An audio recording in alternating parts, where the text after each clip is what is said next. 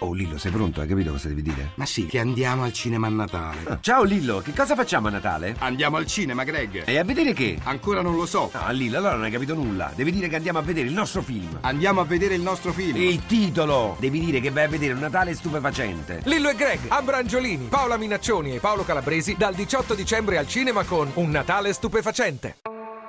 Mondo Motori.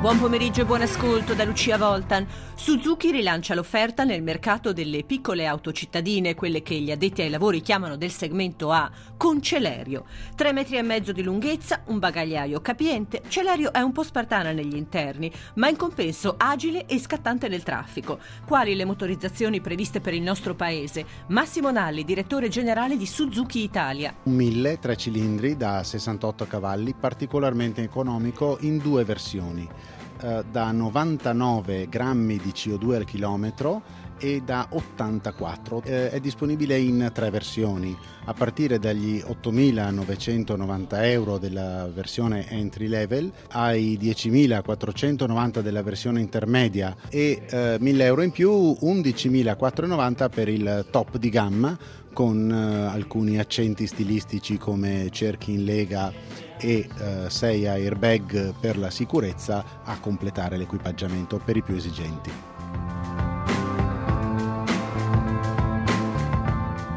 La crisi del mercato dell'auto ha portato allo sviluppo di opzioni alternative al possesso, per esempio il noleggio in diverse forme. Cargo è il servizio sviluppato da Mercedes-Benz. Ci si iscrive sul sito web e tramite smartphone si può prenotare l'uso di una smart per muoversi in città.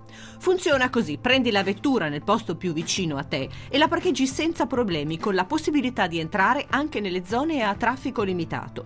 Gianni Martino, manager Car2Go Italia, al microfono di Giovanni Sperandeo. In quale città funziona Car2Go? Allora, in Italia siamo presenti a Milano, a Roma e a Firenze. Eh, Firenze è stata l'ultima città lanciata poco più di quattro mesi fa e poi abbiamo altre 24 città nel mondo tra Stati Uniti, Canada e Europa. L'ultimo lancio è stato a Copenaghen poche settimane fa.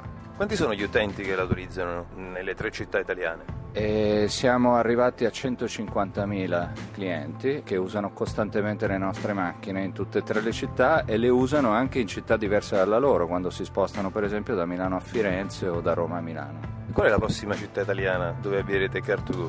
Beh, ce ne sono alcune che sono, diciamo, nel nostro periscopio. Piacerebbe molto partire al più presto possibile a Bologna E anche per oggi abbiamo concluso. Se volete riascoltare questa ma anche le altre puntate, potete farlo a sito radio1.rai.it. L'appuntamento è per venerdì prossimo, sempre dopo il giro delle 14.30. Buon pomeriggio.